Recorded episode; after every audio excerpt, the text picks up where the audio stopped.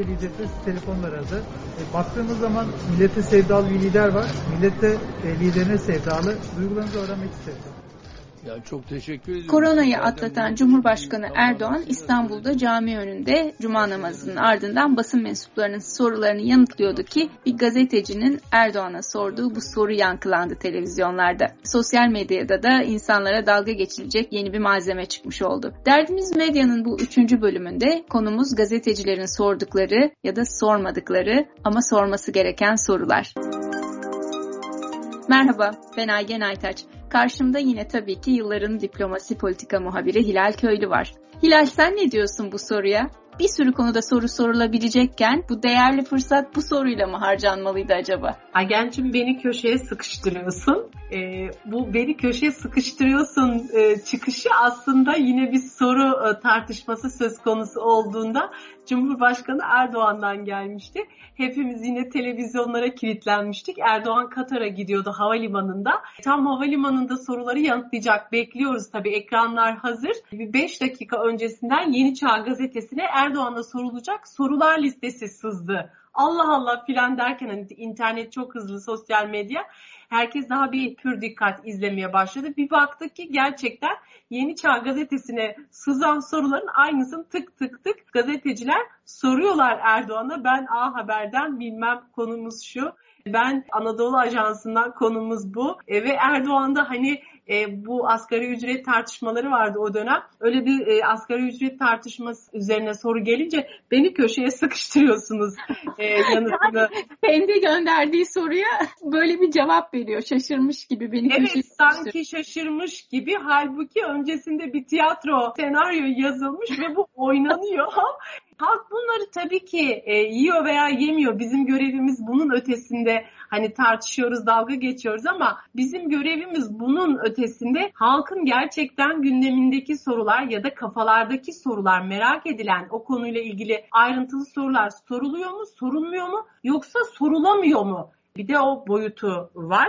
Sen sayıda basın toplantısına katıldın hayatın boyunca. Hala da gidiyorsun ara sıra biliyorum. Yani sence sorulamıyor mu? Çok önem verdiğim ya da önemsediğim yerlere gitmeye çalışıyorum ama gidemediğim yerler de var tabii ki. Sorulamayan, size gazetecinin soru sormasına alan açılmayan yerler de var. Cumhurbaşkanlığına öyle herkes saraya hadi gel gazetecisin sen soru sor e, denilmiyor. Tabii ki kurallar var. Dünyanın her yerinde kuralları var, var ama bugün birçok gazetecinin ya, ya da gazetecilerin %70'in %50'sinden fazlasının saraya akreditasyon konusunda sıkıntı yaşadığını, basın kartı alamadığını. Neden? Çünkü onların istenilen soruları soracak düzeyde gazeteci olarak kabul edilmediklerini biliyoruz. Soru sorulamıyor da. Şimdi o arkadaşın sorusuyla ilgili senin soruna beni köşeye sıkıştırdığın soruya geleyim. Bu arkadaş ne yapmaya çalışıyor? Belki de gerçek soruyu soramayacağını düşünüyor. Belki de korkuyor. İşte biz senle dedik ya o arkadaşımızı da anlamamız gerekiyor. Onu bu noktaya getiren koşullar ne?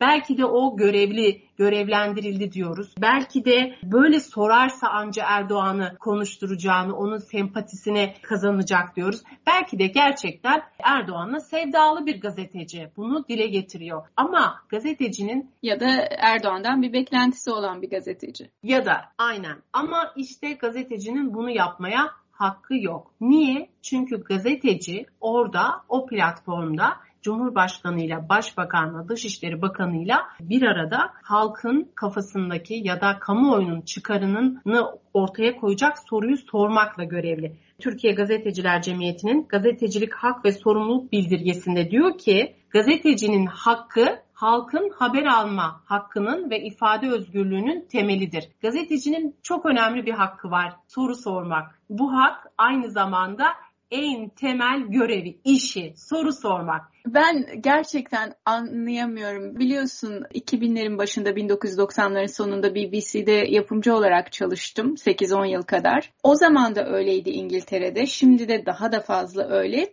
Gazeteciler böyle en sivri soruyu sormak için politikacılara yarışırlardı basın toplantılarında ki akşam haberlerine çıksınlar. En sorgulayan en ünlü olurdu o akşam haberlerini. Bizdeki tam tersi. Burada biz ne yapardık eskiden? Tamam sorular şunlar bunlar. Ya illaki basın müşaviri bu sorunun sorulmasını istiyor. Tamam soralım sormasına da bak kardeşim o işin bir de şu boyutu var diye Ha önüne arkasına ekleyelim. İlla ki bir şey yapalım. Çıktılık yapalım. Ha, hilallik yapalım. Bak Hilal aldı gene mikrofonu eline bizim soruyu soracaktı. Ama bak önünden arkasından nereden yürüyor. Ama gerçek soruyu sormaya çalışıyor. Olayımız buydu. Ama işte zaten yapmadığında da ne oluyor? Halkın politikacıya zaten güveni azalmışken birçok ülkede halkların gazeteciye de güveni azalıyor. Şimdi yanlış anlaşılmasın. Bunu sadece iktidar cephesi veya işte iktidar cephesini izleyen gazeteciler yapıyormuş gibi düşünülmesin. Aynı şey muhalefet için de geçerli. Sonuçta siyasi figürler kendi istedikleri soruların sorulmasını tabii bu önceden bilsek çok daha iyi olur. Çok daha rahat hani halka kendi siyasetimizi anlatırız. Halkı ikna ederiz. İşte kazın ayağı öyle değil. Hani ben gazeteci olarak siyaset yapmıyorum. Ben gazeteci olarak sorulması gereken soruyu sormakla yükümlüyüm. Ama bugün Türkiye'de ne yazık ki soru sormanın büyük bir kriz içinde olduğunu görüyoruz. Hem gazetecilere soru sorma hakkı tanınmıyor hem istenildiği gibi soru gelmeyince yok sen çarpıttın diyor. Gazetecilere saldırı da oluyor sosyal medyada olsun her türlü yani değil mi? Ya da politikacıların hışmına da uğruyorlar bazen. Politikacıların hışmına uğramanın ötesinde basın toplantısının anlamı değişmeye başladı. Gazeteciler çağrılıyor, kameralar var. Açıklamayı yapıyor, soru almayacağız. Hep soru yok, soru almayacağız. Bu o kadar çok tekrarlanmaya başlandı ki son dönemde. Soru almayacaksan sen gazetecileri niye çağırıyorsun? Niye davet ediyorsun? Çek sen yayın yap televizyondan evet. Videonu çek veya yazılı açıklamanı yaz, bas gönder. Yine bir örnek vereyim. Pandeminin başında sen de çok iyi hatırlarsın. Çok da sempati toplamıştı bu özelliğiyle. Sağlık Bakanı Fahrettin Koca bilim kurulu toplantılarının sonunda gazetecilerin sorularını yanıtlıyordu. Hatta o toplantılara bizim muhalif olarak tanımladığımız internet sitelerinin muhabirleri de davet ediliyordu ve herkes tek tek en güncel soruları sorup bakana yöneltebiliyorlardı. Sonra bu basın toplantıları uzadıkça bakanın bir takım çelişkili açıklamaları da ortaya çıkmaya başladı. Allah Allah Bakan diyor ki işte ölüm sayıları aslında öyle de değil, böyle de değil. Tabloda bir takım verilerle oynandığı, değişiklikler olduğu ortaya çıktıkça bu soru cevap aslında hani toplumu şeffaflığa götüren bir süreçti. Yani daha da o politikaların sorgulanması ve daha iyi politikalar oluşturulması da demek bu. Evet biz bir noktadan sonra ne gördük? O toplantılar kesildi kapalı oldu. Yazılı açıklamalara döndü sadece. Gazetecilerle bir interaktif süreçten vazgeçildi. Neden? Çünkü siyasi taraf yani Sağlık Bakanı yaptığı işte yanlışlar olabileceğini, bilim insanlarıyla fikirlerin tartışılmadan bir takım önlemlerin ortaya konduğunu görmeye başladı ve buna dönük eleştiriler geldikçe de Türk hükümeti bunu kaldıramadı. Halbuki o süreç çok daha gazetecilerin sorularına da yanıtlar verilseydi bugün hiç kimsenin kafasında Türkiye'deki pandemi yönetimine dair çok da büyük şüpheler olmayacak.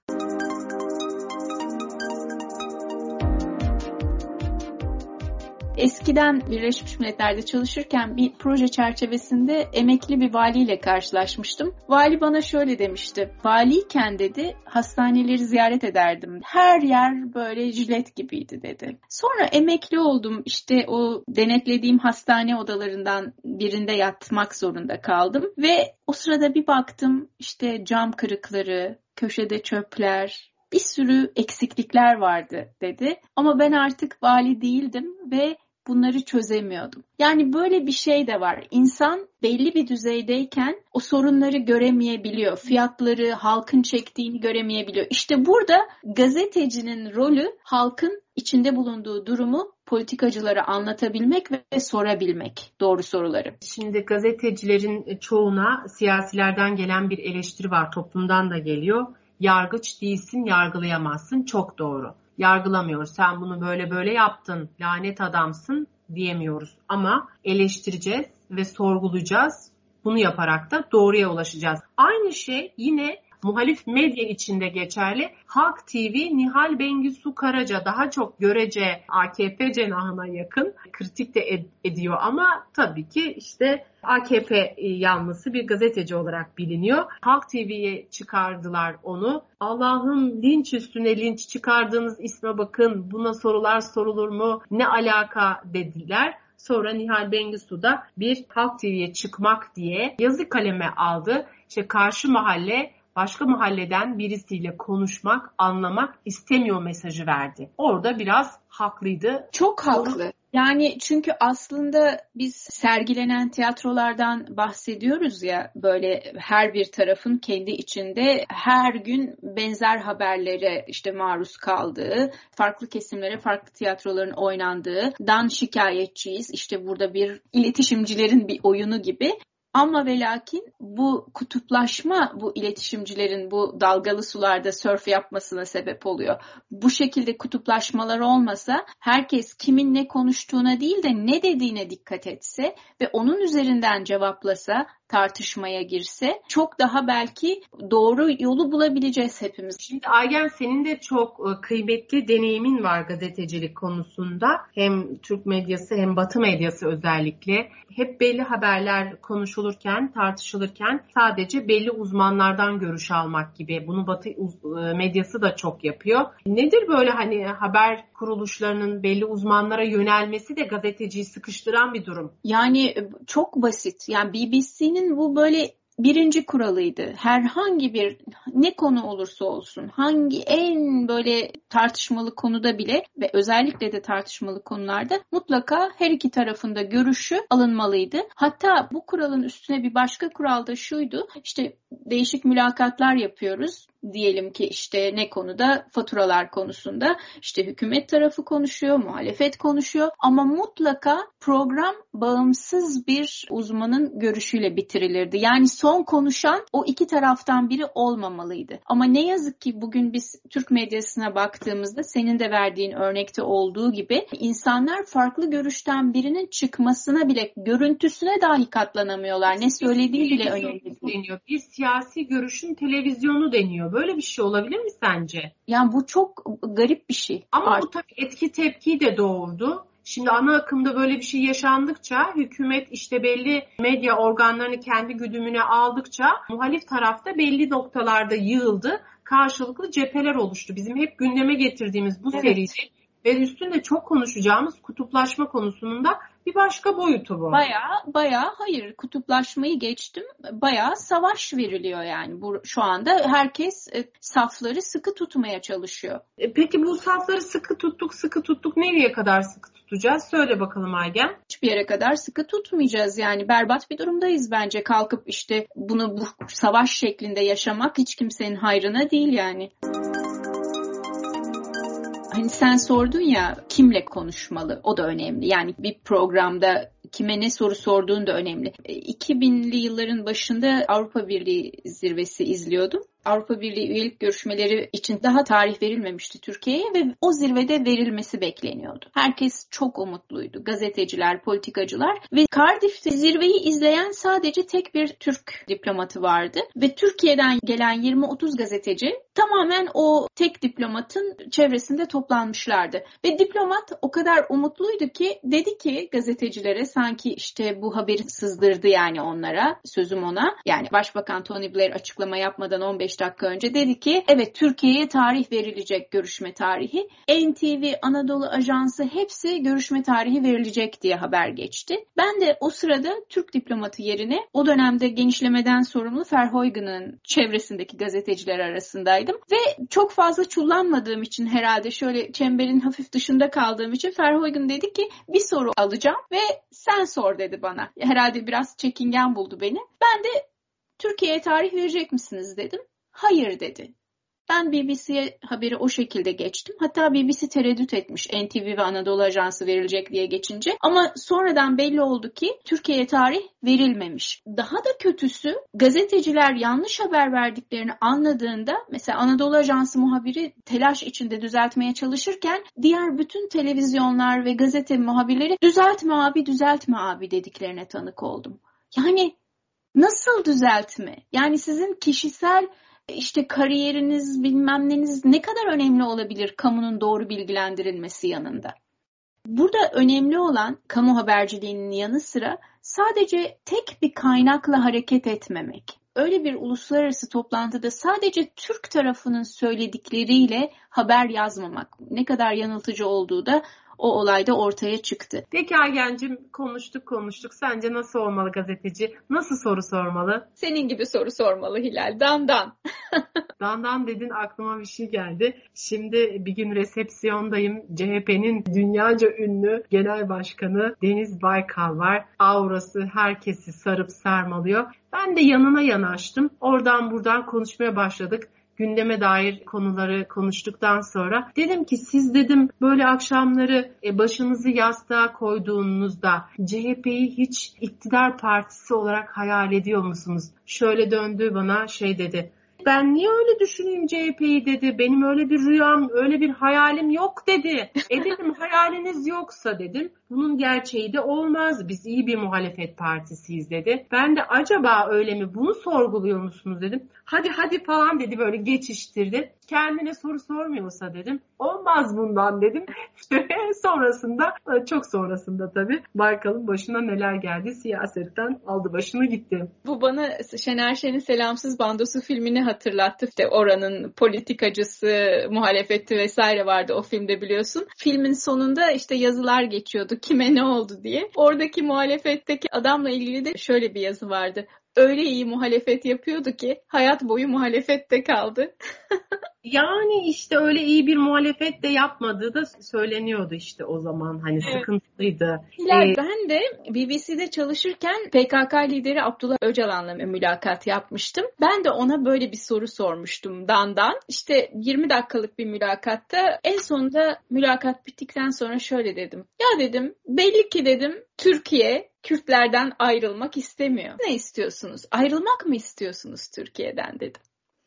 Yok efendim ben ayrılmak istemiyorum. Ben Türkiye'yi çok seviyorum falan filan böyle bir şeyler söylemişti bana şaşırmıştım. Hatta daha sonra Öcalan yakalandığında işte e, helikopterde hatırlarsın şey dediği çıkmıştı ortaya. Ah ben Türkiye'yi çok seviyorum şöyleyim böyleyim dediğinde herkes ah işte ilaç mı enjekte edildi niye böyle konuşuyor falan filan demişti. Halbuki yıllar önce ta 1990'larda bana aynı şekilde konuştuğu için ben hiç öyle düşünmemiştim. Yani bazen bazı sorular insanları belli şekilde konuşturuyor. Yani içten evet. bir şekilde sorunca karşı tarafı da ikna etmek kolay oluyor. Bazen soru sormak aslında gerçekten ilginç cevaplarla karşılaştırıyor insanı. Ben BBC için İnsan Hakları dizisi yaparken Mardin'in bir mezrasındaydım ve oradaki ordu karakolundan bir asker benim misafir olduğum eve geldi. Ee, bir korucunun eviydi ve bana herhalde tabii haber gitmiş BBC'den diye şöyle bir şey sordu. Hmm, işte İngiltere ne düşünüyor bizim insan haklarımız konusunda? İrlanda ne düşünüyor bizim insan haklarımız konusunda gibi böyle bir şey sordu. Ben de dedim ki İngiltere'nin ne düşündüğünün ne önemi var ki? Siz ne düşünüyorsunuz bizim insan haklarımız konusunda dedim. Hilal, Gata'da nasıl psikolojik tedavi gördüğünü, orada yürütülen savaşla ilgili, ne kadar büyük sorunlar yaşadığını, her şeyi anlattı. İşte bu sorular bu yüzden önemli. Gerçeğe ulaşmak için, gerçek duygulara. Evet, evet. Yani hiç yanıt vermez, yanıtlamaz dediğimiz kişilerin bile konuşacakları ve çok önemli şeyler söyleyecekleri zamanlar var ve bunları yakalayacak olanlar da gazeteciler.